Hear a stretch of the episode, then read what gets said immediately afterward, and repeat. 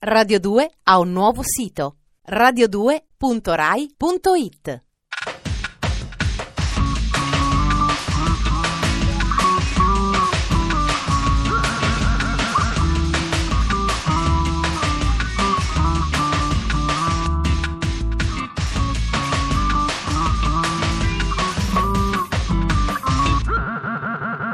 Dispenser. Buonasera alle numerose palpitanti vostre orecchie, questo è Dispenser. Io sono Ferrato, l'otorino laringoiatra dei vostri sogni. Posso sturare le vostre vie aeree semplicemente con un trattamento quotidiano dal lunedì al venerdì. L'ambulatorio apre alle 20.37 precise. L'azienda sanitaria globale è quella di Radio 2. Rilassatevi, aprite bene. Sommario.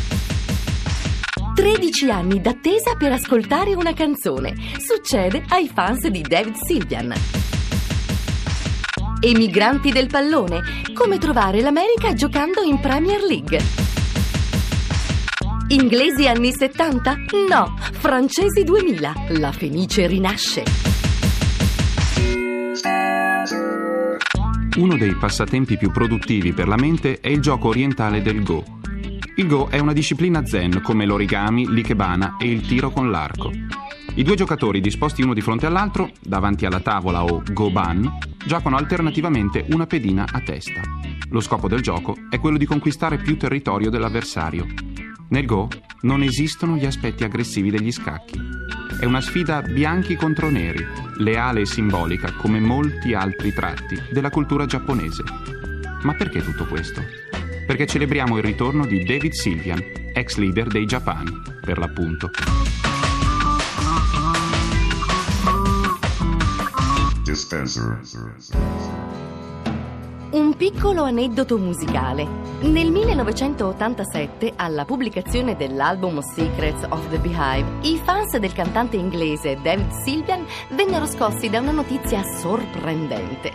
Secondo Sylvian, infatti, il disco usciva in maniera incompleta, poiché la casa discografica gli aveva tagliato i fondi prima che riuscisse a concludere l'ultimo brano, Ride, da lui stesso ritenuto il pezzo migliore della raccolta e probabile singolo. Per anni i fans hanno favoleggiato sull'esistenza di questo brano mitico e mai completato. 13 anni più tardi, cioè adesso, esce Everything and Nothing, il primo best of di Dev Sylvian. E finalmente anche Ride appare su disco. Ride, ride the very thought into the. Fra i cosiddetti artisti di culto, David Sylvian è certamente una delle figure più influenti della musica contemporanea. Numerosi sono i musicisti che nel tempo si sono dichiarati debitori nei suoi confronti, da Annie Lennox ai Blue Nile, dai Cocteau Twins ai Mandalay, sino ai nostri Franco Battiato e Alice. E altrettanto numerosi sono gli artisti d'avanguardia che hanno scelto di collaborare con lui, come l'ex King Crimson Robert Fripp o il maestro del pop giapponese Ryuichi Sakamoto.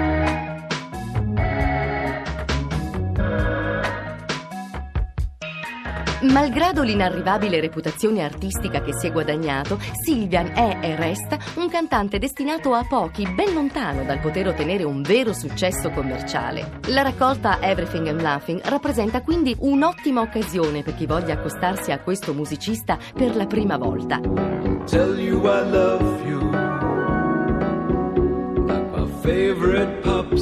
Dagli esordi col gruppo Japan agli ultimi lavori solistici, il CD offre una carrellata completa su una carriera in continua evoluzione.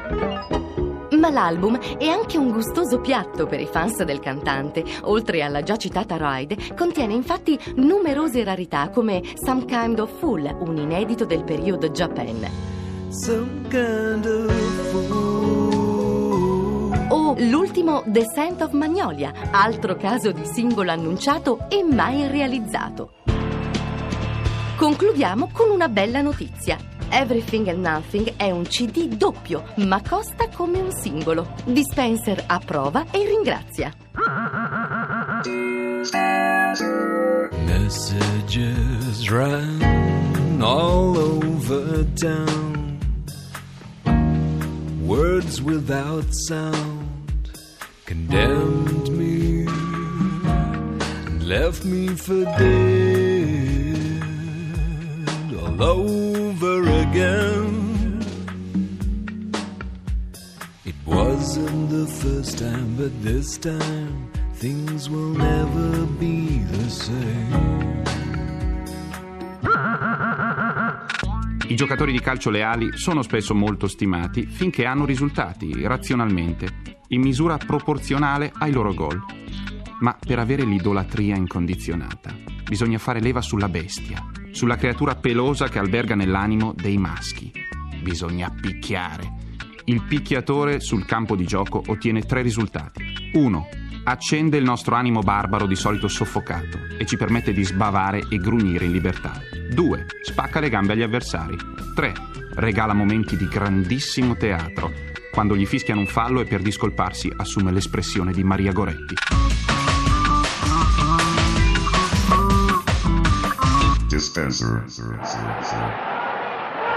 I talenti calcistici si possono dividere grosso modo in due categorie, quelli che hanno testa e quelli che non ce l'hanno.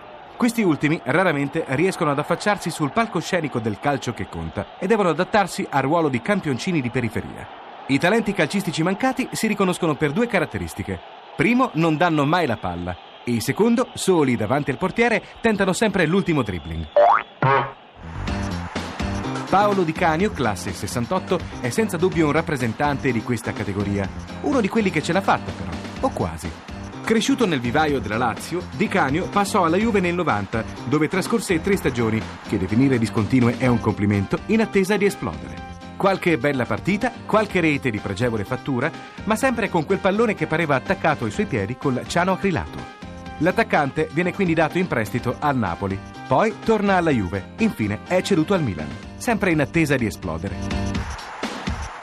A quel punto, Di Canio a 27 anni, qualcuno comincia a pensare che non esploderà mai. E viene mandato in Inghilterra, o meglio in Scozia, nel Celtic di Glasgow. Incredibile a dirsi, nella patria del palla lunga e pedalare, il nostro vive una stagione esaltante. 12 gol in 26 partite. Eppure, alla fine dell'anno, l'allenatore lo caccia. Sì, è un talento, dice, ma a livello caratteriale impossibile da gestire. Finisce così allo Sheffield Wednesday, poi al West Ham. Gioca, segna e i tifosi lo amano. Nel suo piccolo un cantonà. Ma per diventare veramente un Cantona manca ancora qualcosa, un paio di cose. Eric Cantona nel 95 si beccò otto mesi di squalifica per aver preso a colpi di Kung Fu un tifoso durante la partita con il Crystal Palace e divenne così un idolo planetario. Di Canio, alla fine del 98, butta a terra con uno spintone Paul Alcock, l'arbitro che lo aveva appena espulso, e finisce sulle prime pagine di tutti i giornali inglesi. Si prende una squalifica di 11 giornate e diventa un idolo. L'anno scorso, a 31 anni suonati, Paolo Di Canio ha disputato la sua migliore stagione. 30 partite, 16 gol.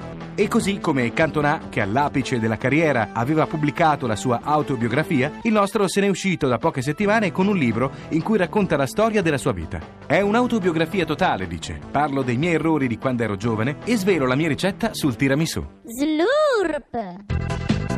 Nel libro si dichiara provocatoriamente un fan di Mussolini, perché gli inglesi sono orgogliosi delle loro cose, spiega, mentre noi non ne siamo capaci, ci lasciamo portare via tutto. Guardate dove sono conservate le nostre opere d'arte. Il volume sta andando molto bene, e non solo tra i tifosi del West Ham. Di Canio lo spiega così. Il fatto è che qui io ho mostrato le palle. Va bene, ma per favore Paolino, oltre a mostrarla quella palla, passala, passala. Da qualche tempo la Francia sforna gruppi e tendenze più rapidamente di qualunque altro paese europeo. Cinque o sei anni fa la scena francese non esisteva. Poi i gruppi sono sbucati a frotte dal niente. Daft Punk, Cassius, Dimitri from Paris, eccetera. E come sempre il fenomeno si autoalimenta crescendo in modo esponenziale. Madonna si fa produrre il disco in Francia, Sofia Coppola ingaggia gli Air per la colonna sonora del suo Giardino delle Vergini Suicide. Perfino Riccardo Cocciante, Riccardo Cocciante, dico, riesce a trionfare con i musical, diventando un monumento nazionale francese. Sentiamo un'altra creatura del mondo proteiforme ultradinamico della musica d'oltralpe. Vorrei ripetere questa espressione, d'oltralpe. Loro si chiamano Phoenix, hanno un suono straordinario, tipo disco 70, con un tiro flessuoso che è impossibile stare fermi senza ancheggiare. If I ever feel better, Phoenix. Dispenser. They say an end can be a start. Feels like a barbarian it's still alive. It's like a bad day that never ends. I feel the chaos around me, a thing I don't try to deny. I better learn to accept that there are things in my life I can't control. They say love is nothing but a sore. I don't even know what love is. Too many tears I've had to fold. Don't you know I'm so tired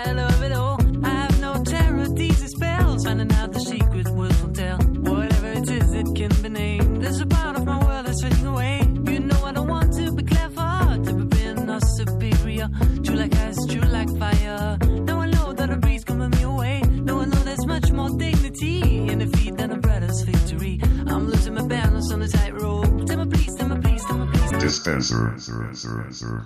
I giovani d'oggi abbandonano la radio? I giovani d'oggi tornano alla radio. Stanchi dei discorsi fumosi della televisione, i ragazzi del 2000, la futura classe dirigente, optano per Dispenser, distributore automatico di stimoli quotidiani, in onda da lunedì a venerdì alle 20.37 su Radio 2, perché Ferrato li capisce. O come li capisce. Abbiamo finito. A domani!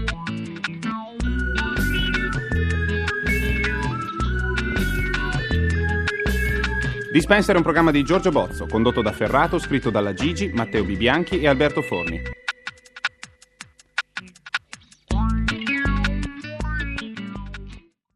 Radio 2 ha un nuovo sito radio2.rai.it